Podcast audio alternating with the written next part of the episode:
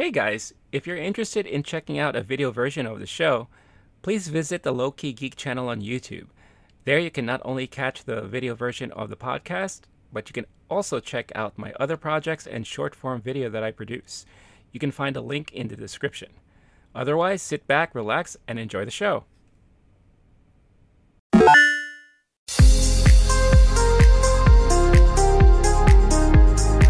Hey, what's going on, everybody? So, there t- comes time when you know Blake and I will see a movie and we'll you know casually talk about it, but rarely there's a happen where there's a movie that we cannot stop talking about it. And we've been looking forward to talk about this movie for a while and that's obviously everything everywhere all at once. Uh, since we both live in new york we are lucky to have seen it already as of two weeks ago from the taping of this episode. By the time all of you see this it should be available hopefully in a theater near you as it releases uh, nationwide this week. So if you don't know, this is the movie time crew. You got Movie time time.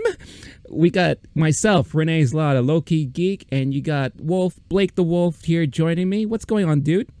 What is up, man? I am so ready to talk to you about this movie. We've been putting off our casual conversation about it for this very recording. In the meantime, I've seen it three times. Uh, and I just hit up a friend the other day. They're like, "Oh man, you must really like this. I, I, I might go see it." I was like, "Let me know. I'll go. I might go. I might go four times before it even releases wide." Uh, I'm, I'm I'm so glad to have this combo with you. Yeah, and it's actually good that you have because I've only seen it once. So I'm pretty sure that you can fill in a lot of gaps that maybe I may have or provide additional insights and things because this is definitely the type of movie that you would probably want to see more than once because there's a lot of stuff that happens from beginning to end. And it's not if you're someone like us, it's not the movie you originally thought it was going to be. It kind of surprises you in many different aspects as the movie plays on, which I think makes it a really great movie, and and that's why we really really are looking forward to talk about it. So, uh, if you haven't seen the movie yet, we may well let's not say may we will be going into spoilers here. So be forewarned. What we'll do is that in the very beginning of the episode, we're going to give our initial thoughts, spoiler free, of the movies uh, of the movie, you know, how we feel about it and all that, and then we'll put on a kind of sign on the screen notifying that this is spoiler territory. So if you haven't seen the movie yet, and if we get to that point, stop the video, save it for a future time after you watch it, or if you just don't give a shit and you just want to hear us talk about it, and we're not going to ruin the experience for you, then hang out, join us um, and leave your thoughts ab- about everything that we've talked about or your thoughts about the movie in the comments. Um, and as always, YouTube spiel, you know, like, subscribe, all that good stuff. And then an audio format of this episode will be available on podcast platforms of your choice. Just look for the Low Key Geek channel there and download the episodes. So, let's talk about this movie because I am so looking forward to it. Um, funny enough, you and I, we actually saw it on the same day uh, yeah. but obviously in different locations and everything like that. Um, I don't know how your audience was. Um, my audience was the typical city type audience, some of like the movie snobbery, um, the indie going fans, all that. You know, then you have your A24 fans. These yeah. are the guys that are like diehard movie cinephiles. You know, they love the art of movie and all that. Now, the great thing about that was that at the end of the movie, everyone left feeling the same way. Everyone really enjoyed the movie and could not stop talking about it, right? Um, which was pretty much my experience. Like, I left the movie just not sure as to what I just saw but knowing that I really, really enjoyed every minute of it. You know, uh, like I said, it's not what you think it is. You know, you think, well, it's Michelle Yeoh, so you think, oh, it's going to be your typical action movie. You know, and then you know the trailers and everything they talk about multiverses. So if you're a comic book fan, you're probably thinking, oh, it's going to be like a Doctor Strange or like a WandaVision or maybe like a Back to the Future kind of thing like that, where we talk about timelines and everything, which it does to a certain extent, but I want to say almost like that's not really the main focal point of this movie. It's yeah. kind of uh, a way to kind of guide the rest of the story that this is something that actually adds on to additional aspects of the story that kind of really stands out the most. Um, because at the end of the day, believe it or not, this is more of like a human kind of drama um, type of film.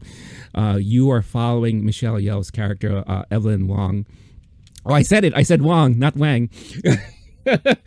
uh, funny conversation we had off off camera, but um, we really follow her journey as if she, while she kind of in a way contemplates her life and what could have been or what should have been or all that stuff like that, and how it really affects the loves around her, the life around her, the people and family around her, and all that. Um, that's one part of it, and then there's a whole other stuff uh, to go about it. But basically, the the acting was fantastic. The action scenes when they were there were well done. Um, you really feel like you get to see Michelle eh, you know express all of her talents in this one movie yep. you know you yep. got action drama and a whole lot of comedy. There's so much comedy in this movie, but not to the point where it like distracts you. It it actually is funny stuff that happens. And she does comedy really well and we don't really see her do a lot of comedy yep. at all. Um, I mean, yeah, you saw some like probably back in the old days when you watched her in the Jackie Chan movies, because obviously those movies are a mixture of the two. But this is like full on comedy um, that she really displays there. Uh, we have uh, Huy Quan, who uh, his um, fantastic return to Hollywood. Uh, did I say his name right? Huy Quan, yeah. Huy Quan, Quan, sorry. I yeah. knew I was going to mess that up. So, um, but yeah, you have Huy Quan, who who most of us know him as data data from the Goonies and Short Round from Indiana Jones and the Temple of Doom. Um, a lot a lot of people don't realize that he quit Hollywood for a very long time and this was his return to acting. And I thought he was really well like did a really good job in it. Uh, Stephanie uh, Hsu is probably one of the the outstanding actresses in this movie. Huge breakout. Yeah. It was awesome uh, yeah, because I, I was not aware of her at all before this movie. Uh, maybe you did some more digging and found out uh, more about her and what she's done, but she was great. Jamie Lee Curtis uh, played a character that we weren't expecting her to play, and I thought she did a very fabulous job as well. So the acting, the action, the the editing was so well done, you know, and it always kept you on your toes, you know, to the point where it kind of um, like almost panic inducing, you know, because of some of the quick cuts and, uh, you know, switches from here to another reality and to whatever and all that stuff like that. Um, and it's interesting because the directors, uh, Daniel Kwan and Daniel Scheinert, they are music video directors. Am I right? Yeah, they've done a lot of different stuff. Um, they're called Daniels as a the duo. Daniels, right. And the yeah. main thing that most folks would know them from is Swiss Army Man which right. was Daniel Radcliffe and Paul Dano. Um, an equally absurd movie, but yeah, they've done. Um, I was actually going through this last week and just watching short films that they've made. Mm-hmm. What a time doing that online! But yeah, they've they've done a lot of different stuff. But yeah, yeah, editing is is going to be one of their strong suits for sure yeah, it was really really unbelievable how well they did their editing there. Um, and and like I said, like yeah, there there may be some questionable CG stuff that happens throughout the movie, but that's not what the movie's about. It, it's really not supposed to be this full blown special effects blockbuster. You know, it's A twenty four for a reason, and I think for what they had uh, and what they were given, they maxed out their potential because it was so well done for an A24 type of movie. Uh, I am really happy I saw it. I cannot recommend it enough. It's not going to be for everybody. It really isn't. But disagree. Well, okay, maybe you do, but for a more general audience, I don't. I think uh, it's going to be pretty mixed. Now, if you are a movie lover like Blake and I are, and you, you your love of movies spans multiple genres and all that, then you are going to love this movie 100%. Uh, you're going to appreciate it for what it has. But that's my take on it. Blake, what, what are your thoughts on it? Um, just to expound on that, the overall movie fan, I was talking to, to my dad about it recently, and he loves mm-hmm. nothing more than a good blockbuster that doesn't make you think too much. I there would be a certain section of movie fans who, if you only like certain genres, if you only like rom coms, then there would be things in this movie that aren't for you. If you're into horror, yeah. this might not be for you. But otherwise, if you, in general, there's great action, there's great comedy, and there's great emotional drama, family dynamics, all that stuff.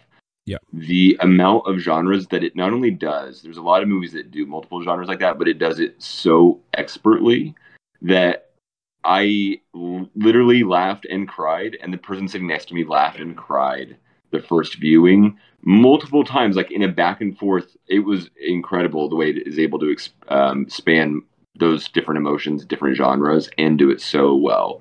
Um, so I do think, sure, not everybody, and there'll be some people who, who leave saying I don't get it or something like that. There's always going to be those right. folks, but even if you're not into like the matrixy, philosophical, multiverse kind of stuff, I don't think you have to be. I think yeah. there's enough other stuff going on that someone could enjoy it and take those things at face value, basically.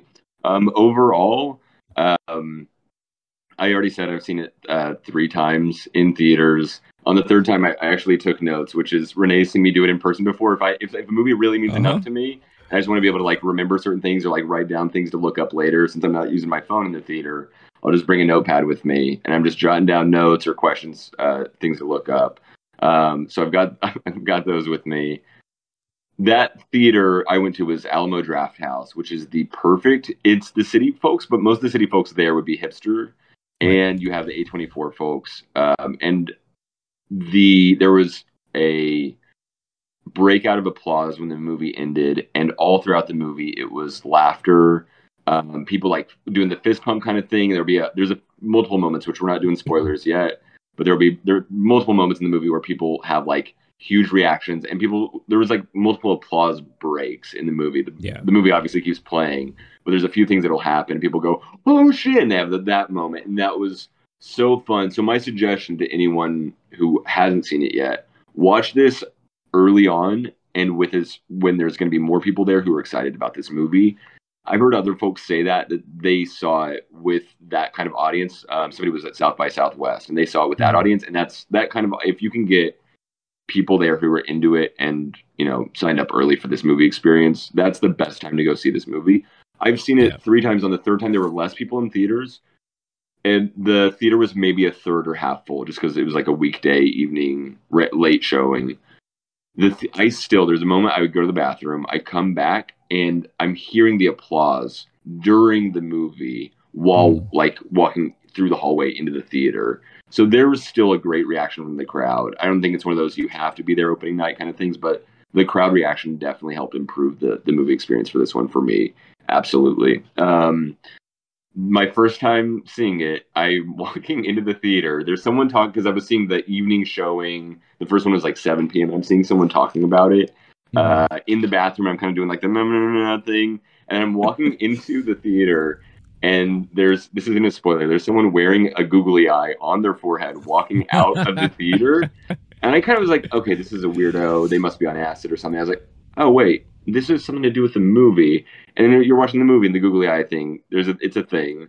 And so immediately I go to Target. I get my own set of googly eyes. Put them on my jacket. I was I'm not sure where to put it. I'm not going to put it on my forehead for this video.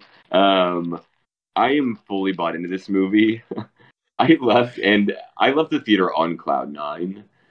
I don't know where it lands on my favorite movies of all time, but if if it's in the top twenty, I'm not surprised. It's gonna be in that kind of conversation. This is like an all time great movie. It's too soon. The dust hasn't settled. But right. next time I go through and like I have my Letterboxd account where I actually keep a ranking of my favorite movies, once I slot this one in, I, it's going to be as high as any new movie could could hope to go on that kind of list. Um, I I was looking at my top ten right before this, and like it's it's in that territory. It I don't know, but it was a special movie experience. Mm-hmm. Felt like a once in a lifetime thing. The only other thing I'll say, and then I'll hand it back over to you, um, is it was what I expected, but it exceeded my expectations. I went into it thinking it was gonna be some A24, like uh, basically the the vibe that it was of philosophical indie quirky thing. Um, that's kind of my wheelhouse. Is like the that is this is basically a best case movie for me because I love A24 art house crap and I love yeah. superhero blockbusters. And I kind of for whatever reason this movie genre made sense to me and I just we haven't seen people do this, at least not enough. Um, nothing, nothing like this has been made before. Um, there's some things which we'll get into when we talk spoilers, but there's some things where they pull from other movies or other genres. Sure. Um, but uh, this was what I was hoping it would be, and then it blew my expectations away. Just the fact that it met them, and the entire it's fairly long uh, by modern movie standards, two and almost two and a half hours. I was not. I'm not saying I was on the edge of my seat. I was literally on the edge of my seat for the last half hour, 45 minutes, and I it, it I didn't want it to end, and that's why I've gone back a couple times. Literally, like face in my hands, mouth agape, watching this movie because it was just a nonstop. The all two hours and 24 minutes or so were just Mhm. blew me away. Yeah, yeah, and it, it's a good thing you mentioned the runtime because I think even for an A24 movie, it's one of the longer A24 movies that I've ever seen, or they have ever made. Right? Um, I obviously I don't have the full catalog in front of me, but um, usually they tend to run hour and a half, hour 45, like that, and this definitely went beyond that, but for good reason. Yeah, there was a lot of stuff being covered throughout the movie. Um, it's interesting that your initial thought of the movie was exactly what the movie turned out to be, because mine was not. And I don't know if it was based on the trailer I saw, um, but my initial thought was, oh, wow, A24 is actually doing an action movie. Like they've never done that before. And that's, and I didn't see the other sides of what this movie could potentially be, like the philosophical stuff, you know, the, the human drama. Obviously, I didn't see any of that. Um, and I remember um, watching some other uh, movie YouTubers saying the same exact thing. Like, oh my God, it's it's an action movie. A24 has never done that. So this must be really interesting. Um, and I have a feeling there's a lot of people who probably feel that same way too. Sure, Um, sure. Yeah, so that's why, like, when I finally saw the movie, I was like, wait a minute, no, this is more than that. Actually, it's like three or four genres in one. It's just, you know, you pay enough attention to it, you pick them out, and you it, it plays out in front of you, uh, which again speaks to. And I, I don't want to throw this word around, but the brilliance of the movie. You know, it's just able to mend all these genres in one uh, is hard to do. Uh, we've seen other movies attempt to do it, like you said, and sometimes to success and sometimes not, right? So I think this one really does it, a, a good job of rounding it all out and making it make sense as a whole together. Um, and it's it's definitely worth a multiple watch, which I am planning to to do for sure because I've been wanting to see it again ever since the first time, just haven't got around to it. But uh, yeah, it's it's uh, again one of the reasons why we're so excited to talk about it is because of a lot of the stuff that transpire in in the movie itself, and a lot of philosophical meanings behind it. A lot of like you know talk about family drama that I'm sure hits very close to home for a lot of you, um, especially as being a, an Asian family or a Chinese family. Like they talk about a lot of the nuances that happens within a lot of these families, um, and they do a really good job about it too. Um, so so yeah, so really really. Uh, again, can't talk highly enough about it, but enough about this non spoiler stuff. Let's get it to the nitty gritty. Let's talk about, let's start dissecting this movie. Let's start, you know, talking about the ins and outs. So, again, if you haven't seen the movie yet, this is your warning, final warning. We are going to talk spoilers right about now. Up on the screen comes the little sign so that no one is confused and yells at me later saying, Ah, you didn't say nothing. Um, if you care enough about movies to watch this far in the video, just go buy your ticket right now. Just Yeah, go buy your yeah. ticket and then flag this video, like, subscribe, and then come back and watch it as soon as you're done. Yeah, totally. Hey guys, I hope you're enjoying this episode so far. But before we continue, I wanted to quickly talk about Bulletproof Coffee. Bulletproof Coffee is my favorite coffee of choice to start off my mornings with. Why? Because it's clean coffee. What does that mean? Well, one, there are no chemicals in it. Why? Because they go through this multi step process of making sure that all of their beans are fully clean and free of any chemicals so that when you get the beans delivered to you, it is the pure beans, the pure coffee, the goodness that you've been wanting, the taste, the flavor, and the nutritional value as well, without worrying about any added chemicals or anything else put into the mix there. Um, it also doesn't have that weird acidic taste that some coffees give you. I don't know how about you, but for me, some coffees kind of give me that weird sensation in my stomach makes me a little burpy and it kind of drags me down a little bit instead of really waking me up, uh, which is something that I need from my coffee every day. Bulletproof also offers a lot of keto friendly snacks and supplements, anything that you need to kind of add to your everyday nutritional needs, add to your diet, and make you and pretty much transforms the way you feel uh, every day. So, uh, for a limited time, if you use this code on that you see on the screen right now, low key geek, all caps one word, you can get 15% off your order. So what what is it better than that, right? Check out the link in the description of this episode. Use this code, get yourself your discount, and make your mornings a little bit more bulletproof with bulletproof coffee. Now, back to the episode. So, again, so spoilers going to start in five, four, three, two, one. Let's go. All right.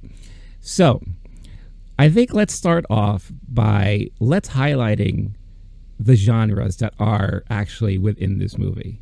Because yeah. it, it it's not all at once. You don't see it all at once. Um, it, it, it plays itself out as the movie goes right? So yes there is a part of the movie that is pretty much your typical action. They do borrow a lot from movies like the matrix and you know some of the older kung fu type of movies. Um, and then you have your human drama like in it you know somewhat maybe akin to like maybe the farewell or something like along those lines. And the reason why i bring that up is because again chinese family chinese centric that's the main focus within this movie you know and we're gonna get an alternate casting later. Awkwafina was actually going to be in the stephanie Hsu role who no way. role. she was that was going to be the original plan for that role. And then um I, I, I told you because you didn't know about it. Yeah. Jackie Chan was the plan for the Michelle Yeoh, the the lead. But it made might it, in theory could have been the male lead, but that doesn't make sense. It my understanding is they rewrote it with the female lead uh, for Michelle Yeoh. They once it was went from Jackie Chan to Michelle Yeoh. Right. There's some action scenes because we're let's we'll get right back in film references. Mm-hmm. But there's some action scenes where they're doing Jackie Chan style, oh, kick a gun, use the broom to do the thing. Mm-hmm. Like they're doing that stuff, prop kung fu, martial arts yeah. stuff for sure, mm-hmm. for sure. Yeah, yeah, and it, they they do really well at tying the same comical aspects of action movies that Jackie Chan is very f- familiar with, and now that you said that, it makes a lot of sense on why that would have been. It. But replacing him with Michelle makes a lot of sense too because she's done a lot of those movies, you know, so she yeah. knows exactly how to play it out. Uh, the Awkwafina role that would have been interesting. That would have been actually pretty fascinating, to be honest. Yeah, I actually like that one. I fell in love with with uh, this actress Stephanie Hsu. I did. I fell in love with yeah. her. I googled her immediately. I'd seen her in Mrs. Maisel recently mm, um, when I've been rewatching that. There's been a couple other credits that uh, like she's popped up in in something I'm aware of, but this was probably mm. the first time I saw her in a vehicle where she's. I, I think she's technically top billing for the mm. movie, even though it's a Michelle Yeoh is the, the lead actress. She's technically like the first one listed there. Um, right. But the uh, I do like the idea. I one one podcast I listened to um, about it. They were talking about they don't like the idea of Awkwafina in it. I think I do. I do. Yeah, yeah. I, I would have appreciated that. that. Yeah. The um, the the the weird drama, the quirky energy, the like intensity of this character. There's a few times where I felt like I do like how Stephanie Hsu delivered it. I think Awkwafina may have been hitting some of those out of the park. Um, mm. And when she, I think maybe the comedy of it would have been more clearly comedic coming from mm. Awkwafina, whereas the drama maybe not as much. Because um, when she's doing like the farewell, she's been very subdued. Um, yeah. And there'd be a few moments that work like that for her. But I think basically you just you get a different skill set. I think the comedy would have been better that way, but maybe the drama not as much. I'm not sure, but there's something to right. that both did a good job the Awkwafina thing. I do. I'm curious what that would have been like. I, I would definitely would have loved to have seen at least that take of it because yeah I'm pretty sure she would have brought a different sense de- uh, depending on the the point of the movie you're in um, but I I could see it I don't know it's just me I could really see it especially since yeah. we have seen her do drama we have obviously seen her do tons of comedy action. You know, she was great in Shang Chi. I thought she did a pretty decent job there and all that. Yeah. Um, but yeah, that would have been really interesting to see how that would have played out. But yeah, so you have your your drama, you have your action, you have comedy, not just action comedy, but also straight up comedy, um, yeah. where there were just a lot of like haha moments that really, really were haha moments. And then there was the philosophical side to the movie, which was more like along the lines of like Tree of Life kind of feeling, you know, like really, really digging deep into the human condition and how one's thinking can affect, you know, their outcomes or, you know, the dangers of wishing and going back and changing things of what what you did in your past life and how that could spawn into like the butterfly effect of like well you changed this one aspect and it right. could like branch off into the, all these different types of realities you know and and that's where the essence of the whole multiverse comes into play because you know Evelyn Michelle's character gets to kind of see how those outcomes would be and instead of just wondering oh that would have been nice she tends to fall into the side of wishing she could be there permanently and yeah. not realizing how that could affect what's already happening current life because it's it's very easy to say well my life sucks right now but you know what me being a Hollywood actress, that would be pretty freaking awesome, you know. And, and it, I love how it's almost a glimpse into all the different aspects of Michelle's life in real life. You know, you had like the red carpet scenario, and then you fast forward to like when she was really uh, pure on um, living in like mainland China, and then you know you see like those type of things that Michelle has done on screen and everything. So it, it's almost like a, a, walk through her career in, in a way uh, throughout this movie. Um, but yeah, those are some of the things that I picked up. Like, uh, what were some of the things you you picked up? I mean, yeah, on that, this feels like apex of Michelle Yeoh's career. This is like a perfect vehicle for all of her different talents. Love that as far as the different references, there's so many, and I, I was one of the things I was writing down when I saw it the 3rd mm-hmm. time was like, okay, this feels like a reference to this other thing. So first off, on the different genres, old school kung fu. There's the when we're talking about the philosophical movies, you mentioned Tree of Life. I'm thinking of, and I think part of the reason why I went into this maybe ex- expecting not, and I, I don't even mean to say like I predicted that it would be like this. It was just like I expected to have a mindfuck kind of movie. And sure. so I'm thinking of like a Being John Malkovich or a, a Donnie hmm. Darko mm. kind of thing, where yeah. these are movies that are asking questions of like predestination, free will, right? Um, and like Being John Malkovich is kind of it's not a multiverse movie technically, but it kind of right. in, in a weird way it is. Where like the it's actually like folding in on itself. And then Donnie Darko is one about like predestination and like you know the bo- where your body will travel before it gets there. Right, it's right, dealing with similar questions to those. There's also the like lo-fi action movie kind of thing where it's mm-hmm. almost doing like quirky bad cinema version of action movie stuff. So there's like a van where their technology is comedically silly for what it's being asked to do. And they've got like the little Bluetooth headphone things. It's like yep. this little it looks like a shitty app on their phone and like light up I don't even know what to call it, but it's it's pretty silly looking, but it works in this movie for sure.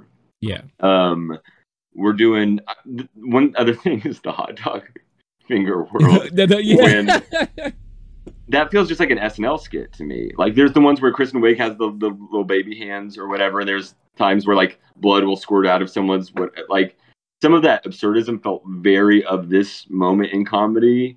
Uh, but the the hot dog finger world was so good. Speaking of which, we have a direct film reference right there she travels so far because she presses the earpiece at the wrong time. She goes to a multi, uh, a part of the multiverse that was so far away they never even seen anyone go that far before. Right. And it's a world where there was a pre-human event, and now we go to 2001: Space Odyssey, where right. they're playing the mm-hmm. music, and there's a um, what is it? It's a primate, and instead of having they show with the hot dog hands, basically just giant fingers that have a slapping motion, beating the shit out of what would have become humans as we know them. And it actually, the camera, I didn't notice it till the third time. The camera goes down and it shows the ape with the opposable thumb on its chest. And like, oh, I do remember that. Yeah. Thumb, like, oh, this is why you died. This is what you thought was special about your species. Right, now, right, right. This is because you didn't have these beautiful hot dog fingers at some point there's like ketchup and mustard coming out of the fingers, which I don't even want to know the science there. That that was gross. Um, but that was a fun moment. There's a few times where I think they're directly referencing other movies, and it feels there's some degree of of Tarantino happening where it's just mm. references, but mm-hmm. they're re they're reclaiming some of those references in a new context and owning it and making it its own legitimate new thing and it's not just a reference piece because I, I think that that would be something else this is they're doing a bunch of different references and they have their own movie going on during it mm-hmm. there's a time where when uh, Stephanie Hsu's character as the evil person um, Jojo Jubaki. Um, I'm doing off memory. Uh, Michelle Yeoh's character mispronounced it uh, every time but one, so it's that's another pronunciation that's muddled in my mind. But Jojo Jubaki, something like that.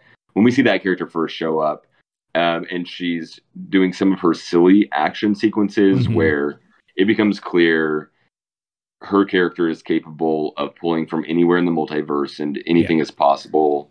Uh, she has a police officer throw up confetti. She's able to turn her head all the way around. Um, her outfits are changing. Her fingernail polish is changing colors while she's walking. There were so many cool little moments like that. But during a few of those, there's actual Looney Tune action sounds yes. happening yes. during that, which is just mm-hmm. a direct reference to that. Um, yeah.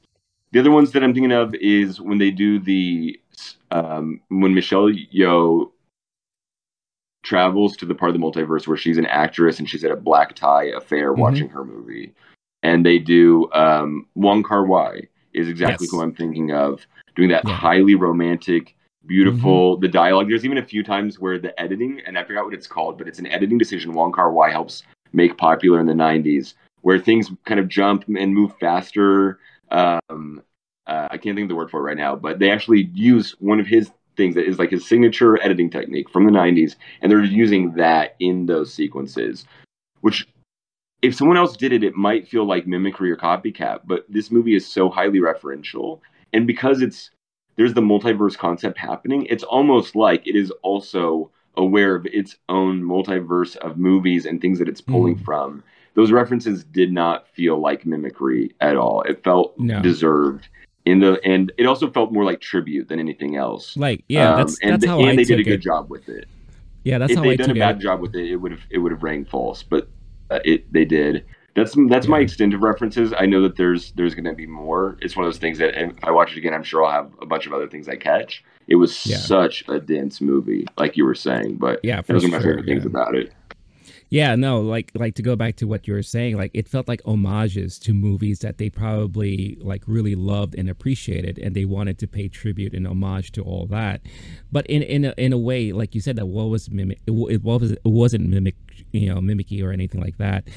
Um, the Wong Kar Wai, I, I love that you brought that up because that was one thing that I noticed, especially in the alleyway scene between yeah. uh, her character and uh, and Waymond um, you know, uh, who, you know, this was a reality where they didn't end up together. You know, she did her own thing, they went separate ways, and she became this big movie actress and movie action star. And they just happened to meet up again and kind of like, and with knowing what she knows about uh, her previous life or, or her alternate life, like what could have happened if they went together, or maybe she can call the shots this time and everything. Um, it was very, very that type of style. Uh, and the, like the cinematography that he used, the editing way, it, like it, it was just so so nicely done.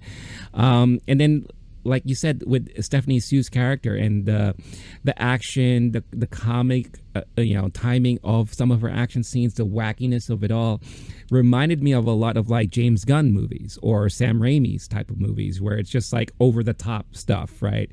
Things that just come out of left field, and you know, a lot Bob of Pilgrim, like, Edgar Wright kind of stuff too. There's yeah. another one. For sure, yeah, and they got a lot of like the quick um, cuts to like close up face and not face, and you know this and that, and it, it, was just, it's amazing how many things they were able to blend into this movie that didn't feel like it was too much. Like it just, it made sense because every scene had a purpose for why that was. Um, I think another thing that I really loved was, and I guess this goes more into like the philosophical um, portion of the movie was when they flash into a reality where they're just two rocks. There's no human civilization at all. Okay. And it, it's so funny because you have two rocks with the googly eyes and they're just like looking at each other and you just mm-hmm. see the dialogue in written text on the screen the whole time now for a lot of people they may be thinking well what the fuck is this happening like what's this all about but just the simplicity of it. And this is like one of those moments where there was like a lot of deep meaning behind their conversation.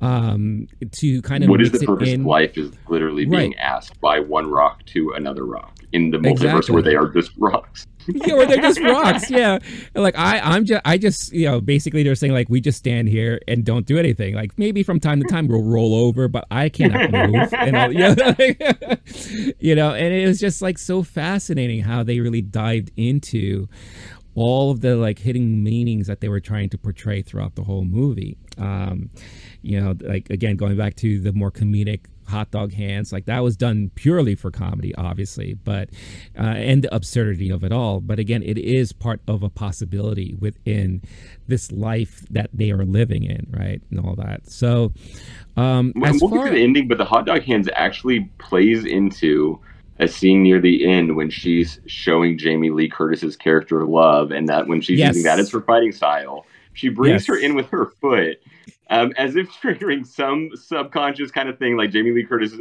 aware of this possibility. And there's a few moments when she's like playing piano for her with her feet because mm-hmm. obviously hot dog hands, you yep. can't.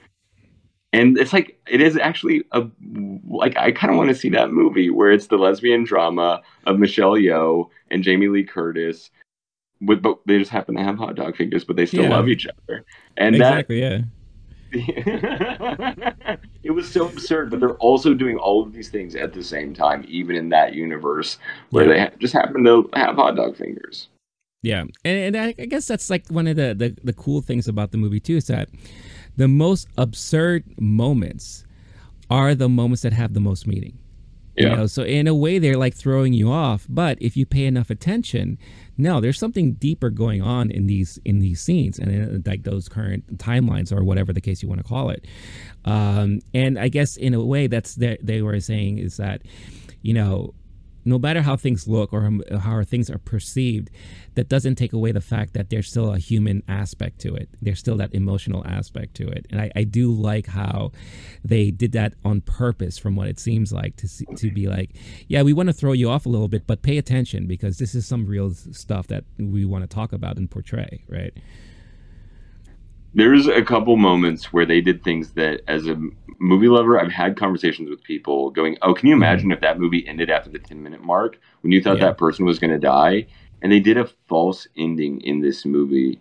They did the scene with two rocks where yeah. no audio at all, not music, not wind blowing, total silence. When I said that, I heard the audience laughing walking yeah. in into it. That was during that scene. There's a couple moments that happen that it it's it's beyond like meta. It's mm-hmm. it's the kind of thing where you would say, "Oh, that would be the craziest thing ever." Is if you went into a movie and they ended it early, and yeah. they kind of did that during this movie. There's a moment where I go, "Well, that's the craziest thing I've ever seen." This movie just ended. They're playing end of movie credits, and then it pulls back, and yeah. she's in the movie theater as her movie actress self. Right, yeah. and it is there's deepness, and they at some point um, uh, Huy Quan's character goes, he says, "I'm like that movie. That ending was sad, but it was also really weird." Um, and there's some kind of meta commentary going on there, and the fact that yeah, the, there's a moment with two rocks. One of uh, uh, I'm trying to remember the googly eyes on them because I think it, for a moment you don't see them, but then you do when they turn. But um, it's deep. This very it's during a moment in the movie when the mom and daughter are having like this world this this the fate of the world hinges on this conversation between the mom and the mm-hmm. daughter about w- why are you so hard on me essentially and why do you care right. about these things there's no audio there's no dialogue it's mm-hmm. just subtitles next to the rocks or super titles whatever next to the rocks and it's deep and funny in that moment yeah. and one of those things i never thought i'd see that in a movie that was insane and then it goes back to the real movie I think, and I actually do want to talk about possible awards near the end of later in this episode, but mm-hmm. editing for this movie, I don't know how how horrible that experience must have been in the editing room because to chop together so many things, there's like flashbacks within flashbacks and montages within those flashbacks, and they're showing a van of people in the Alpha verse. They're showing, and they're having to switch between multiple multiverse I'm like nauseous, just like try imagine, like even just like I'm confused talking about it. I can't imagine not only keeping that thread, but I never once felt lost. I can get lost in movies pretty easily. If things are like too deep, um, or if they're not holding my hand, it is pretty easy for me to like have to look up after go, what actually happened? I never once felt confused or lost during this movie, which is mm-hmm. part of my hope of it having a more general audience. They did such a damn good job of explaining what was happening during it, not doing too much spoon feeding or too much like character in the background narrating. Well, now we're going to go to the other multiverse. Like but right. and and they're coming up with things that at first seem so absurd, but then they actually work out in the plot. So you have the first time Ke Huy Quan's character chews the chapstick. Yeah. And this is the moment where basically the shoe drops. Like the whole mm-hmm. audience is going, well, this isn't like anything I've ever seen before if you saw a random dude on the subway just eat a tube of chapstick, you're like, okay, well now I'm in crazy town and I need to get away from here. Like right. this is a everything up to this moment, the first maybe 15 minutes, normal movie. It could be a farewell style movie. It could be any old indie drama. Uh, there's a couple things that make you think like, oh, this is a little absurd, but for the most part, there's a there's a little bit of comedy. There's some family drama. There's been no action or multiverse stuff, hardly at all other than like in the background of one of the CCTV screens behind Michelle Yeoh while she's doing her taxes. It's not even the main thing on the screen. Yeah. Um, and then you see him eat a tube. Uh, he's in the elevator. He has the moment where he's telling her uh, the Alphaverse needs you, and he goes back to being normal Waymond, uh, the the Waymond you know, the Waymond who's divorcing you, um, right. and then uh, things get trippy. But the moment where you're like, okay, how are they trans going back and forth from the janitor's closet, this other multiverse. Everything slows down. Security guards have their guns on them, and he reaches into the fanny pack and so slowly, which makes me think like there's some director decisions that are that work out so well because the mm-hmm. audience reaction is just like I literally hear people going, "Oh, oh no, he's gonna." He's eating the chapstick, and he eats the chapstick, spits it on the ground. Michelle Yeoh tugs on his pants, going, "Hey, what what are you doing?" And then that's how he goes from one universe to another. Right. They ease you into that, but you also still don't necessarily know what's going on. It's only later in the movie, much later, when two characters are saying, "Oh, when she does weird stuff, that's when she goes from one multiverse to another. That's when she's able uh, to to travel mm-hmm. that way." But I, I, my understanding, the whole audience knew that those characters were just figuring it out themselves in that world. Um, we, the, the Raccacoonie whole thing where they're oh, going, "Oh, am I Raccacoonie yeah. Waymond now?" Is uh, that was so fucking funny. I guess that's another movie reference that's so on the nose. I yeah. didn't think of it. Ratatouille. Yeah, basically so they took they they kind of converted an animated a Disney a Pixar animated movie and made it live action, replaced a rat with a raccoon, and they played out the whole Yeah, they they played out the whole scenario. The the raccoon was in fact controlling um, the hibachi chef and you know who was obviously doing much better than Michelle's character was until that was the revelation. And who would have thought that we would ever see that in uh, this like any kind of movie referenced? Amazing. And it, yeah. I'm imagining if someone listened to this and they haven't seen the movie, they go, "Well, this doesn't make any fucking sense. This is so right, bizarre." Yeah we're not doing the explainer lay out the plot from beginning to end. Those resources exist online. It made enough sense to me even just on its own because the movie itself is traveling back and forth between different worlds. It made enough sense on its own. I am kind of curious and and maybe i'm going to ask you since you've seen it once. Mm-hmm. do you feel like you understood some basic questions not every aspect of how they traveled or things that aren't that the audience doesn't need to know but do you feel like you understood which universe was which? And like there have been some times where you're in a time travel kind of movie and you're going like they didn't do a good job of explaining to me where I am right now and you might mm-hmm. it, they can do it for an effect a dramatic effect. You think you're in one place or another something like that. But do, did you feel like you were able to traverse the timeline and and understood kind of the overall plot I'm I'm genuinely asking. Yeah. So I would say again, like watching the movie for like the one time I did and watching it, obviously that was my first time. Um, like you, I, I didn't get confused, but I found myself having to have to really pay attention because it, it is really dense. And there they, there will be moments where they throw 20 things at you and you really if you're not paying attention or you happen to be looking down at your popcorn and trying to figure out should i eat this right now?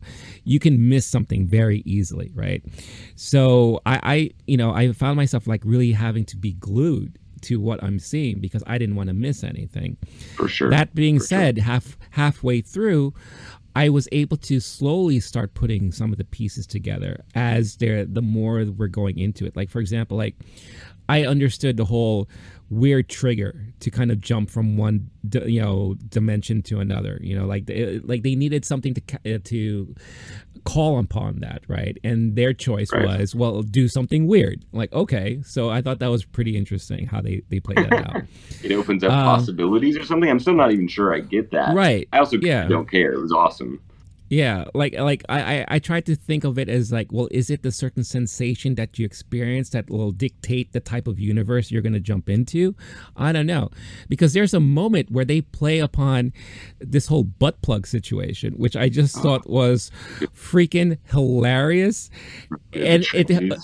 Oh my god! And it happened all throughout this big action scene. You know, where oh. again it, it, was just so amazingly well done. But that was another trigger, you know, like freaking stick something up your ass and you, you hop from another dimension to another like that. Uh, at least those who are trying to contain Michelle's character of Evelyn um, from, you know, jumping too much and figuring things out and, you know, confronting who she's supposed to confront.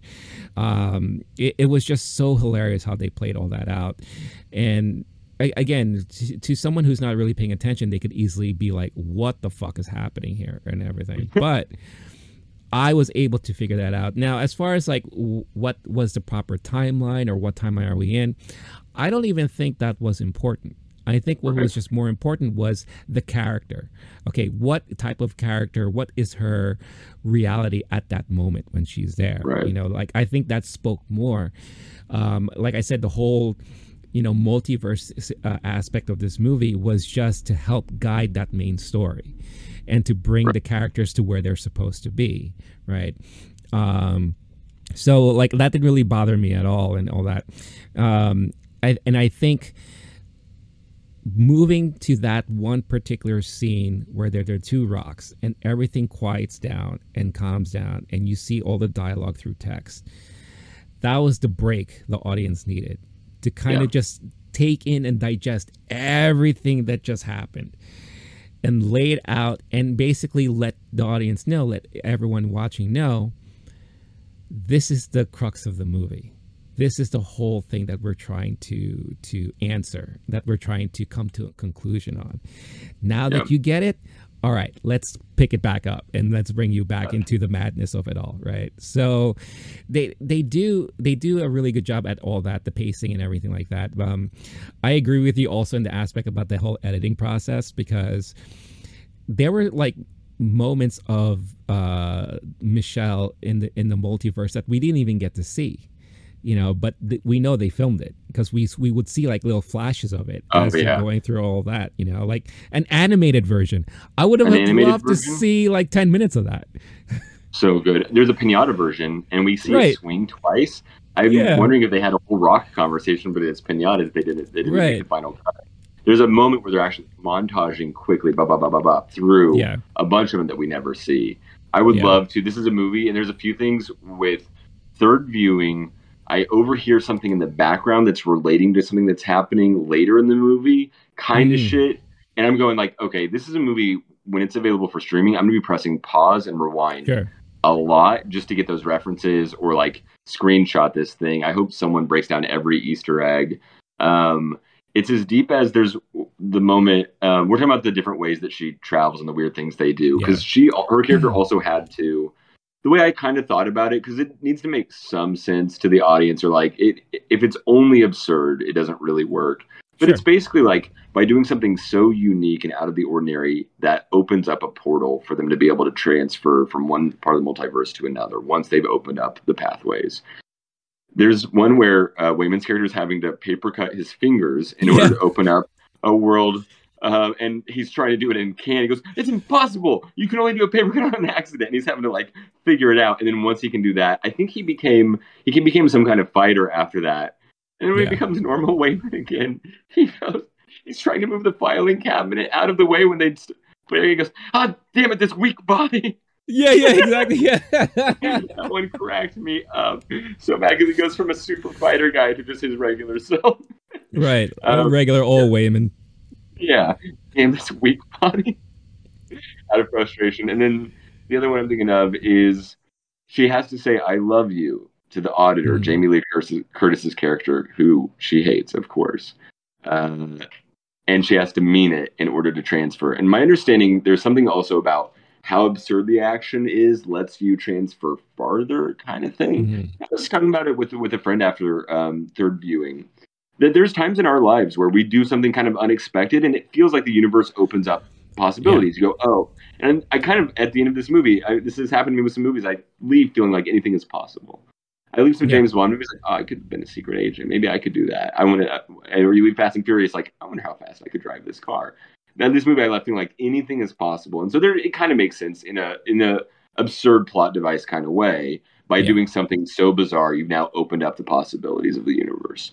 Um, but in that one, um, they say you have to say "I love you" and mean it. She goes, "That's impossible. I can't do that." Well, they, they go, "Your only other options are to either break your own arm or take a nap." You're not feeling sleepy, are you? She's in the middle of a fight sequence. That's kind of what's making me think. There's like there are options. They'll pull, pull the options. They go, okay, well, the most successful way is to do this thing. Um, it, it has its own logic during the movie, but I also think you're right. It doesn't necessarily matter. Mm-hmm the main point is it's not even the alphaverse plot that we're end up being concerned with, which, which is kind of interesting it's only right now I'm thinking about like we're not talking about the Alphaverse. There's a whole universe in this movie where Michelle yeah. Yeoh's character Evelyn invents a device that can travel be- from between multiverses. Her dad has not the wheelchair that he has in the universe we're seeing. He has a mecha suit wheelchair yeah. thing that yeah. can, but based on household appliances, they uh-huh. have just horrible technology that can get them from different points in the multiverse because she's so brilliant.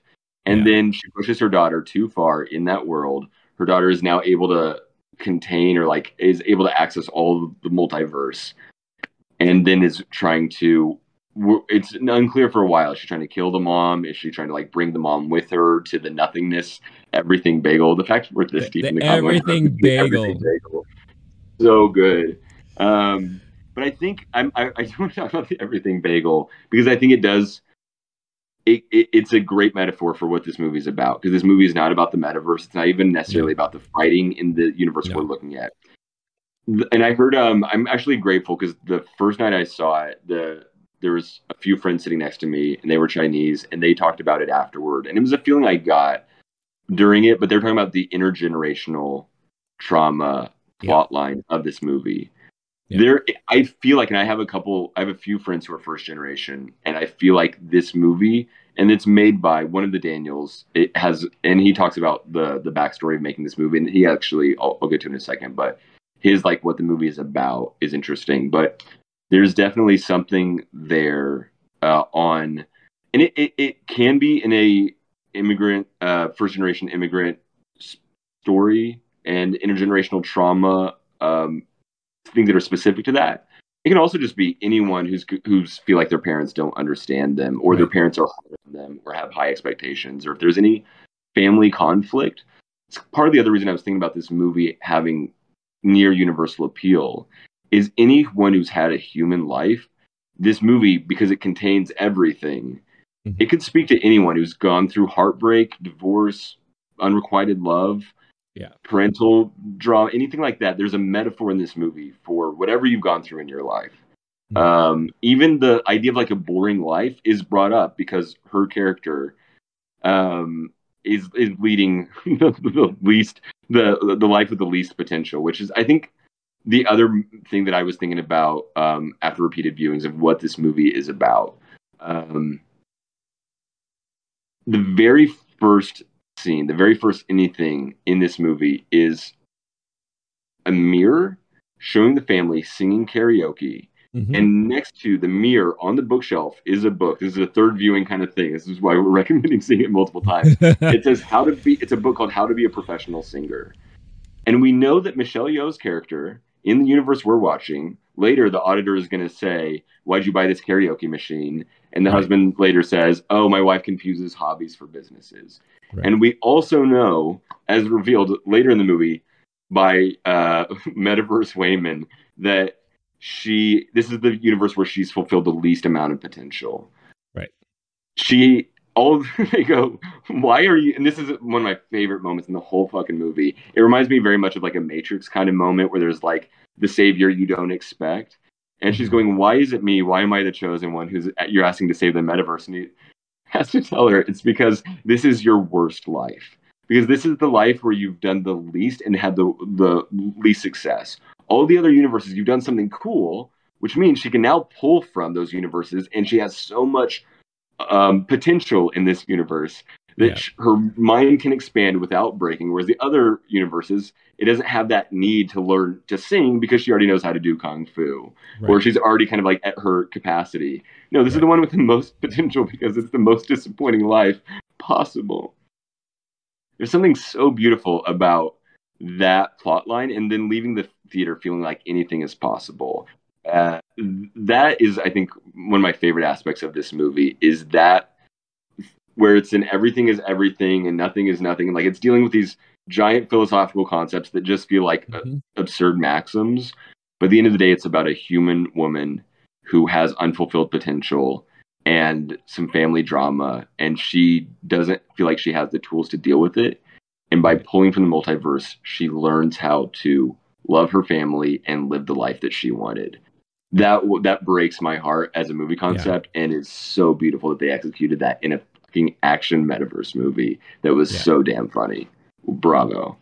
Yeah, no, uh, yeah, and that really comes all rounded up towards the end too, and you know, this this movie invokes a lot of emotion from you watching it. You know, like obviously, you get excited when the action stuff happens. You get excited when you know they start explaining all the nuances of you know the the metaverses and all that stuff like that um, you you you know get somewhat emotional when it comes to like the human aspect and the human drama you know maybe you could relate to it or maybe not uh, but you you're following this family going through what they're dealing with uh, you laugh at all the comical stuff and the absurdity and everything like that. But when it finally like gets rounded out towards the end, and you see her realizing all this stuff, you know, no longer pining for that possibility of like, well, I could have been a singer or I could have been an actor, you know, I could have been, you know, whatever, this and that.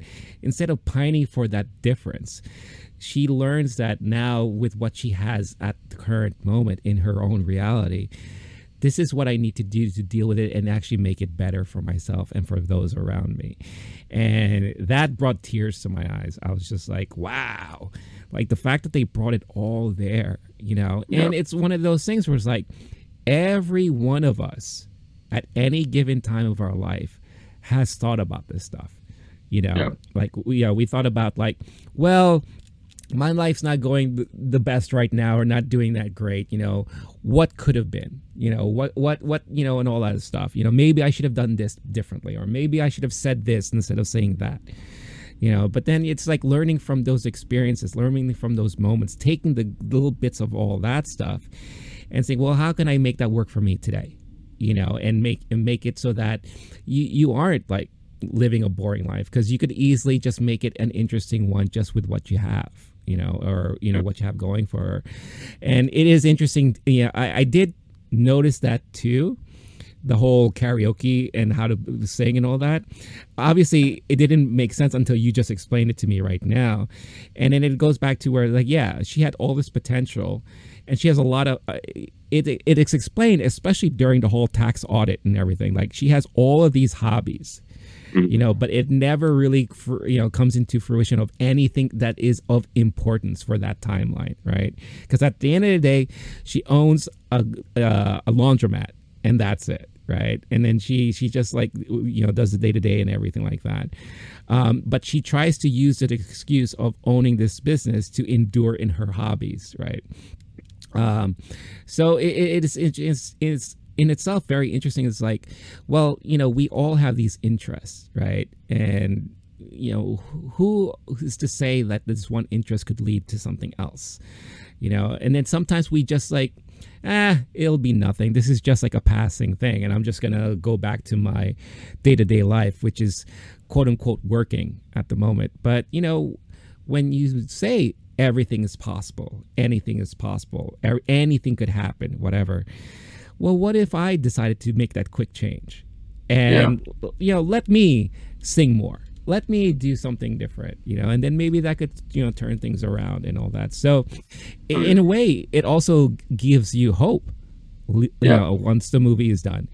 And it's it's just the, so the i was sitting next to three guys who showed up to the movie a little drunk. I could tell they were out drinking and all that you know they were kind of hipster like and everything and at the end of the movie the guy next to me looks at me and is like dude please tell me you love that movie. It's like I, I he's like he's like I am so emotional right now. I need to talk to you about it. And then oh. he's like, oh. or am I bothering you? I'm like, dude, I am right there with you. I am like right there with you. I'm like, and I invited his two other friends, like, guys, what do you want to talk about? Because there's a lot to unravel. That's beautiful. You know? It yeah. just brought together these strangers in New York City. Yeah, exactly. That's beautiful. How was the conversation? It was fine. Like everyone was saying pretty much the same thing, where it's just like it wasn't what I expected, but wow, the impact, that you know, it's dense, but it's meaningful. And now, you know, like I feel a little different. You know, like I definitely want to watch it again because it gives you hope. It gives you, you know, different insight and perspective on life in general and all that stuff. And you know, again, it's just a movie, and it's not going to change everyone's lives, but it's some. It's like one of those movies and forms of art that allows you to at least think and like puts you in a way that's like you know there is a message here. And um, it, it, you look at yourself in a different way or you look at life in general in a different way and there's nothing wrong with that you know? I, I think that's what makes art the you know as good as it is for a lot of people because it, it invokes some sort of response some sort of emotional response. And i feel like for those who really got it it invoked that same type of response. And the way that they executed it too was just brilliant in, in that aspect. So there's a there's a thing that happens early in the movie um, when they're on their way to the auditor's office. This is maybe the 10 minute mark of the movie ish. Mm-hmm. And the character looks at an old Asian couple who kiss. And then the whole movie happens and you don't even necessarily know why why was that a moment but they just show them looking over and there's kind of like a reaction like a melancholy of i don't have that as it turns right. out and we know that there's some divorce marital the wife isn't listening to the husband he doesn't feel seen or heard or valued in the in the marriage she's stressed out in her life of unfulfilled potential after she learns to fight like her husband which is another heartbreaking when we're looking at like how the movie tackles different paradigms of or ways yeah. of looking at the world the daughter's version is fighting in a way that mm-hmm. like destroys and the husband's is in a way of love and in the Wong Kar-wai style film scene where he's explaining that this is the only way I know how to fight is uh, and he's basically talking about his character in the universe that we've been enjoying which is like through trying to help people get along by loving people, by making them yeah. laugh, and that that's a defense move. And it is a legitimate style of fighting. It's the only choice he felt like he had, and you don't have to actually fight with violence. I thought that mm-hmm. was a beautiful paradigm. She learns that, and then that's what we were talking about earlier with her using the foot technique yeah. on Jamie Lee Curtis's character to yeah. make her feel unalone. So now this character no longer feels the need to fight and she's yeah. helping the BDSM guy who actually is a cameo from the director. Um, uh, the, the of the two Daniels, it's the other one we haven't mentioned so far. Um, uh, there's a few different ones where there's a guy whose whole like the reason why he's angry and violent is because of like some physical um, uh, abnormality, and mm-hmm. she like fixes that in a chiropractor kind of way, and now he's finally like he's okay again, and it's beautiful. And at the into the movie after we've seen all of that almost metaphor type of things happening. We're at the back of the auditor's office. They're gonna do their they they got to go back a week later, and they're waiting for the elevator and she gives her husband a kiss while her feet are kind of like bouncing and she's excited about life. Mm-hmm. That was such a lovely way. It's not the end end of the movie, but that was such a lovely bookend around yeah. the same point in the movie. If this is just a movie about falling in love with life again or feeling like things are possible and you've been stuck in your ways, mm-hmm. uh, but you could become unstuck. That that was one of the things that I left the movie feeling. I still have felt it. Um, I don't I don't know like what the universal positive like. It's it's so interesting. There's a lot of times you see a movie and you think like, oh, I feel like I could improve my life, like or you'll yeah. hear a talk on a TED talk. So I'm like, oh, well, I could live differently sure. after this. This one, I genuinely felt that anything is possible. I felt that feeling more, and I I love that a movie actually gave me that and it wasn't like yeah. there's plenty of times I'll, I'll leave fast and furious and have a fun drive home and then like okay i'm never doing that again sure this one yeah. is stuck for a couple weeks um that's a beautiful message just to send to send home with people yeah no definitely and and again it, it's all within a movie that you know just a quick glance of it, you wouldn't think that that's what you're going to get out of it, you know. And yeah. it, it, it, just again so well executed. So, I, I, again, so for those who maybe like me have only seen it once, or who haven't seen it but is still watching and listening and just trying to figure out is this a movie they want to see, uh, the googly eyes. So, what is the significance of the googly eyes? And I'm sure you have a pretty good answer behind that. My answer's okay it's actually one of the things that I, I want to talk to you more about. And I think that someone could write a, philosoph- uh, a philosophy paper on in five years, the way that people mm-hmm. write about the Matrix and stuff. Um, the symbolism there. So we've got a donut is, yeah. ba- uh, I'm sorry, the bagel. The, the everything bagel, bagel is yeah. so important, mm-hmm. and it's circle shapes. There's a theme of those, and I'm sure someone could do like a circle of life or a self-contained universe, something. I don't know what it's symbolizing, but it's obvious from this movie that circles and sometimes circles with holes in them are very important. So we have Jamie Lee Curtis circles the receipt of the mm-hmm. karaoke mm-hmm. machine, which is already part of a whole thing we've been talking about. Yeah. The world, the cult followers of the daughter have circles on their yep. forehead because that relates to the everything bagel. The daughter has a hair, a Princess Amidala kind of like wild hair piece situation going on where her hair forms a circle here and it says Jobu on the mm-hmm. forehead um, with the baby hairs. And then up here we have this, the hair comes into a circle, which is another everything bagel thing. And there's, I don't, I, I'm not able to, to do it on the spot, but there's something where there's the everything bagel possibility and there's the I possibility. So like seeing that things are possible versus um, and then this is actually I was mentioning it earlier with the directors what the movie is about. Mm-hmm. It's not necessarily like this is the only thing the movie is about, but he was talking about. Sure. They were originally using the Everything Bagel as a metaphor in their pitch meetings, and they were talking about like, "Hey, this is what this movie is about," and they were only using the elevator, uh, the the Everything Bagel as a metaphor, and they were eventually like, "Wouldn't it be weird if we actually used an Everything Bagel in this movie?"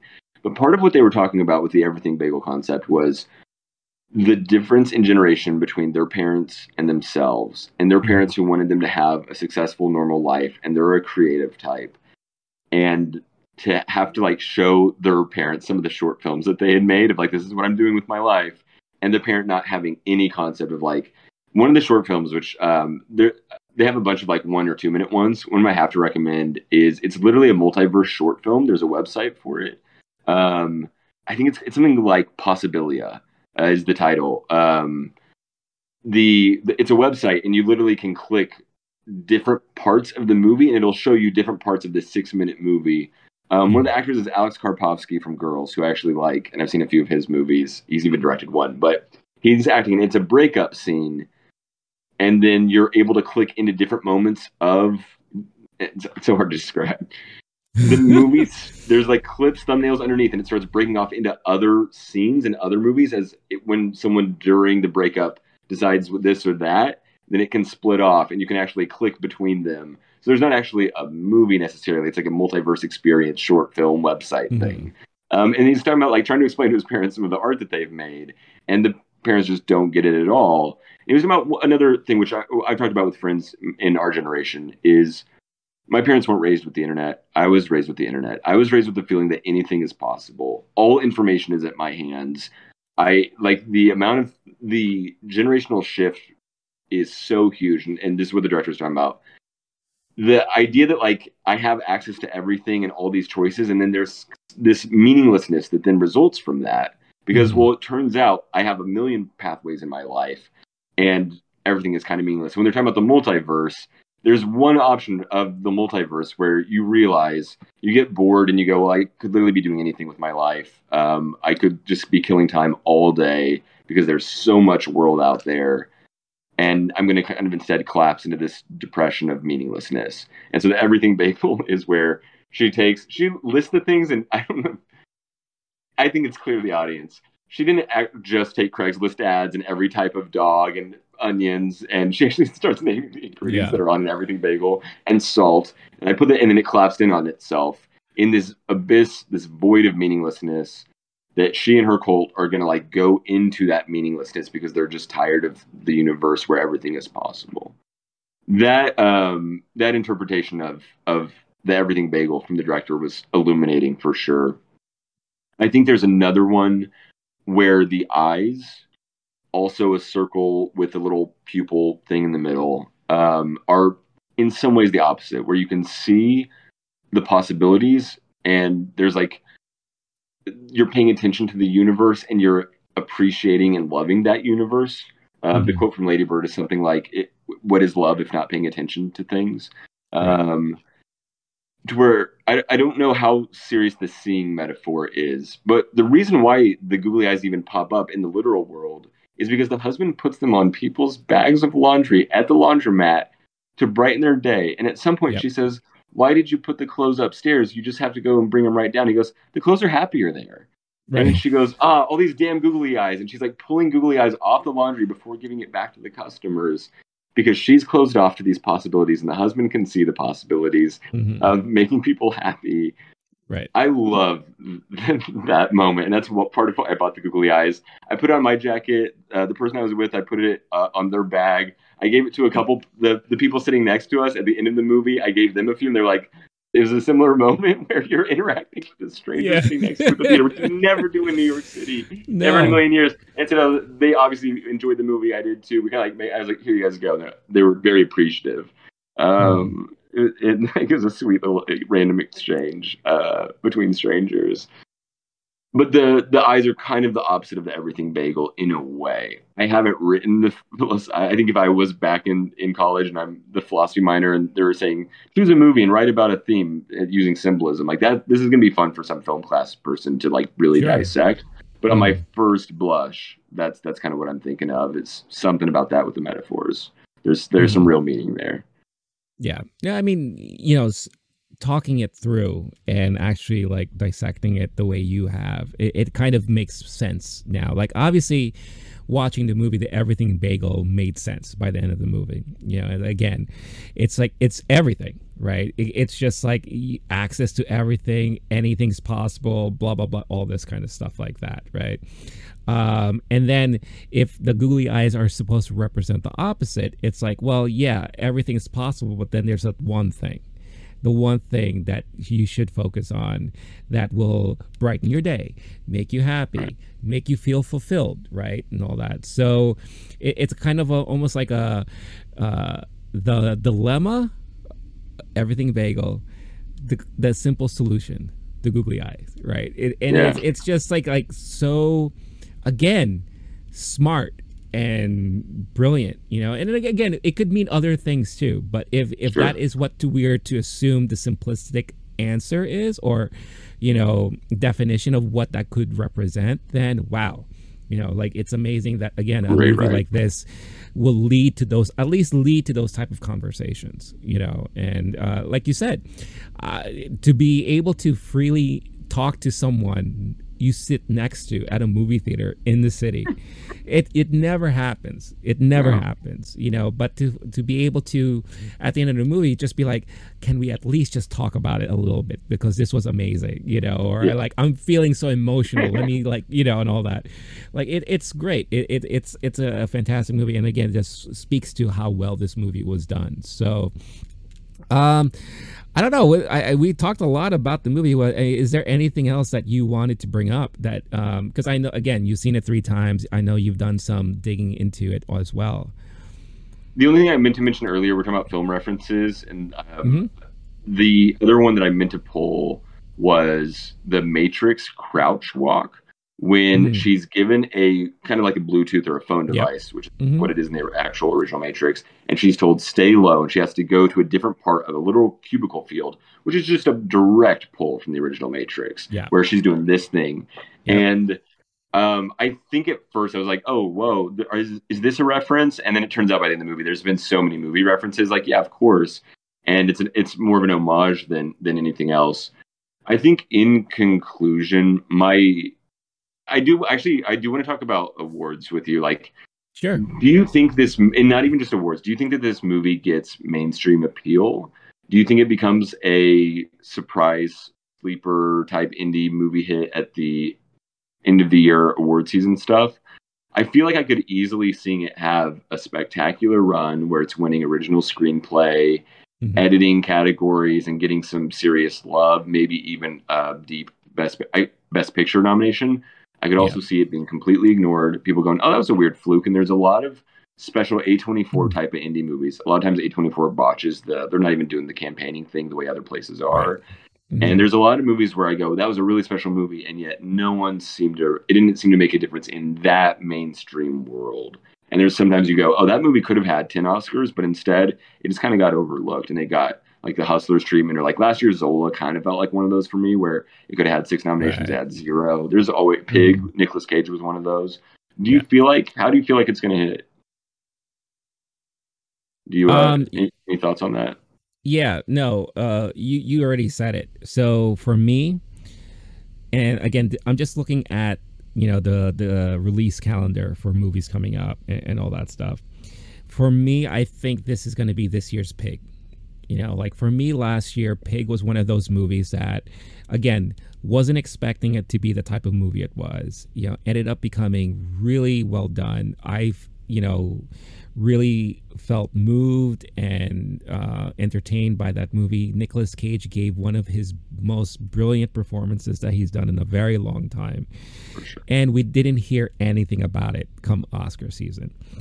This movie, I think the argument that could be made here is that this is probably Michelle Yeoh's best performance that she's ever given in yeah. in a very very long time, and it's not even a full on fledged action movie, which is all she's really known for. You know, again, she is displaying all of her talents in this movie. You know, and she does a brilliant job at it. Um, and the movie, once again, very much like Pig, you go into it thinking one thing, you leave with something completely different, you know? Yeah. Um, and that's what speaks to the way the movie was really well made. Um, but we are in April, and there's going to be a whole bunch of stuff that's going to be coming out probably come October, you know, and it, this is going to be long forgotten by then. Now, okay. in the in the indie award season, like you know the indie sure. awards and all that, this will definitely be talked about. You know, I'm pretty much sure. I I could maybe even see this uh, maybe brought up during like the SAGs. You know, you know things like that. Sure. Like awards, the, Gotham Awards, right. things like that. Yeah, yeah. Because like again, it's more of an acknowledgement of the art instead of the campaigning and the pageantry and the you know yeah. which studio is better and blah blah blah this and that which is unfortunately what the oscars is right now um yeah. it, you, you might know, not win a popularity contest but as far as like the cult classic kind of thing i'm thinking of uncut gems yeah. or uncut gems um, yeah. Uh, th- that kind of situation where it ends up getting absolutely nothing. It's in the conversation. Some people are talking about it who are film lovers, and then it does really well at the indie awards. That that kind yeah. of situation. I think I think mm-hmm. I could mm-hmm. definitely foresee that. I'm an optimist. Um, I currently feel like everything is possible. Um, hey. I've seen this movie three times in two fucking weeks. We'll see. Um, but I, I, I, think your prediction is probably the safest and most accurate uh, bet. Yeah. Um, my, I think at the end, my only other thought is just the feeling of we were talking about the the Matrix reference with the, the crouch walk. I it feels a similar. I'm not. This, this movie is, has very few things in common with the Matrix, other than the This is a fight scene that's a philosophy movie, and there's some Mhm. romance story at the center of it. Um, Matrix doesn't really have the family drama; it's more like a team genre uh, of him and Morpheus and the the crew. But like, just that kind of feeling of a once in a lifetime experience at the theater, and people like fist pumping throughout. There being like applause moments and people having their mind blown, and then like Mhm. I, I remember because the, the the reason I was thinking of is you're talking about the talking to the person next to you at the theater. I remember when I I recently they replayed the original Matrix at the IMAX, and there was multiple people afterward. These are people who are obviously going to be fans of the Matrix. It came out Yeah. uh, a, a minute ago, and they're doing the similar like, "Hey, who here wants to? Anyone want to go grab coffee? Can anyone talk to me about this movie real quick? I have some thoughts." And seeing that, and also having seen that at this movie, it felt special in that in that kind of way. Um, I- don't know if they only made a movie like just for me. It felt like one of those, but I also it, I feel like even um, we were talking about like you and I loved loved the Batman, and then in the lobby on the way out, the reaction wasn't as good, and some people didn't love it. In this one, at least, and I, I've gone to Alamo Drafthouse for it twice of the of the Mhm. times I've seen it, um, and so it's a different crowd, sure, but like Yeah. in the bathroom, in the lobby, everyone's having a similar like. Even the people who were sounded almost skeptical were like, "Dude, I was surprised. That was pretty good. That was a, that was a special movie. Like, it hmm. felt it felt special. I'm so glad I, I got to have this experience of seeing this movie. Yeah. No, absolutely. Yeah, absolutely. And I again, I think the real test or the, or the real tell of how it's going to, you know, perform or how it will be received is when it's finally released nationwide, you know. And you know, we still are dealing in a time when there's still a good amount of people who still don't want to go out to movies and watch movies and all that. So it's going to be a mix of its time at the box office, but once it hits streaming, what's going to happen once it hits streaming? You know, especially when you don't have to pay for it. So if it ever lands on an HBO Max, or I think Showtime has a partnership with A24, so I could see this land on Showtime. Uh, so people who are subscribed to Showtime will be able to watch this type of movie uh, in with the library. What's going to happen once that hits that? Because then you're going to get tons of more eyes on it, and then maybe you're going to get more people to talk about it and, and and mention it and bring it up because you know like right now it's limited release but I, I see a good amount of people on twitter especially like actors and actresses who are talking about it right now and they're all like you know insanely falling in love with it uh, so much so that one of the Daniels would reply to certain tweets and be like, you know, I, I think you are overhyping this movie a little bit, you know, but I appreciate appreciate your kind words and all that Oh stuff. Yeah. Um, and then even one person said like, oh, I think you know this movie is already overrated. It hasn't even come out. And Oh and, my god. and that same Daniel responded and said, "You're right. It is, but thank you for your money and for supporting the movie." you know, so again, we'll see how you know general audiences react, but you know, and it's it's you know because of its limited release, you do have a certain crowd that will go out and out of their way to watch it. You know, people Yeah. like you and I, people who love cinema, you know, people who are into like this type of uh, storytelling once it's at your local AMC playing alongside, you know, Uncharted or whatever, like what's what's going to happen during that time? Because you're you're definitely going to get a lot of people who are going to go to watch this movie thinking it's an action movie. Yeah, and that and that's all they're probably going to hope it is. And then Yeah. you know, once they realize it's not, then where's their attention going to go? Are they going to be like I'm all in or oof, like this is not what I wanted, right? So, but for anyone out there, you know, watching, listening, you know, you know, again, thank you for joining us on this talk because it, it- this was really a great conversation.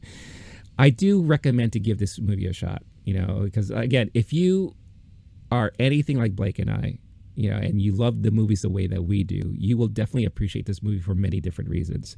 And if you don't, let us know why. You know, let us know in the comments like what you didn't like about it. You know, was it maybe too philosophical for you? Was it like far reaching or whatever the case is?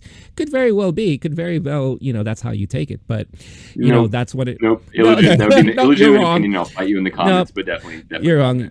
Yeah, you'll be deleted. Uh, but no, but that's what's great about this because again, at the end of the day, movie is subjective, and everyone walks away with a different opinion about it, right? Even though you're wrong, if you don't like this movie, yeah, everyone has their different opinion. Uh, but let us know in the comments. Let's have a conversation about it, and uh, you know, I think that'll be a lot of fun.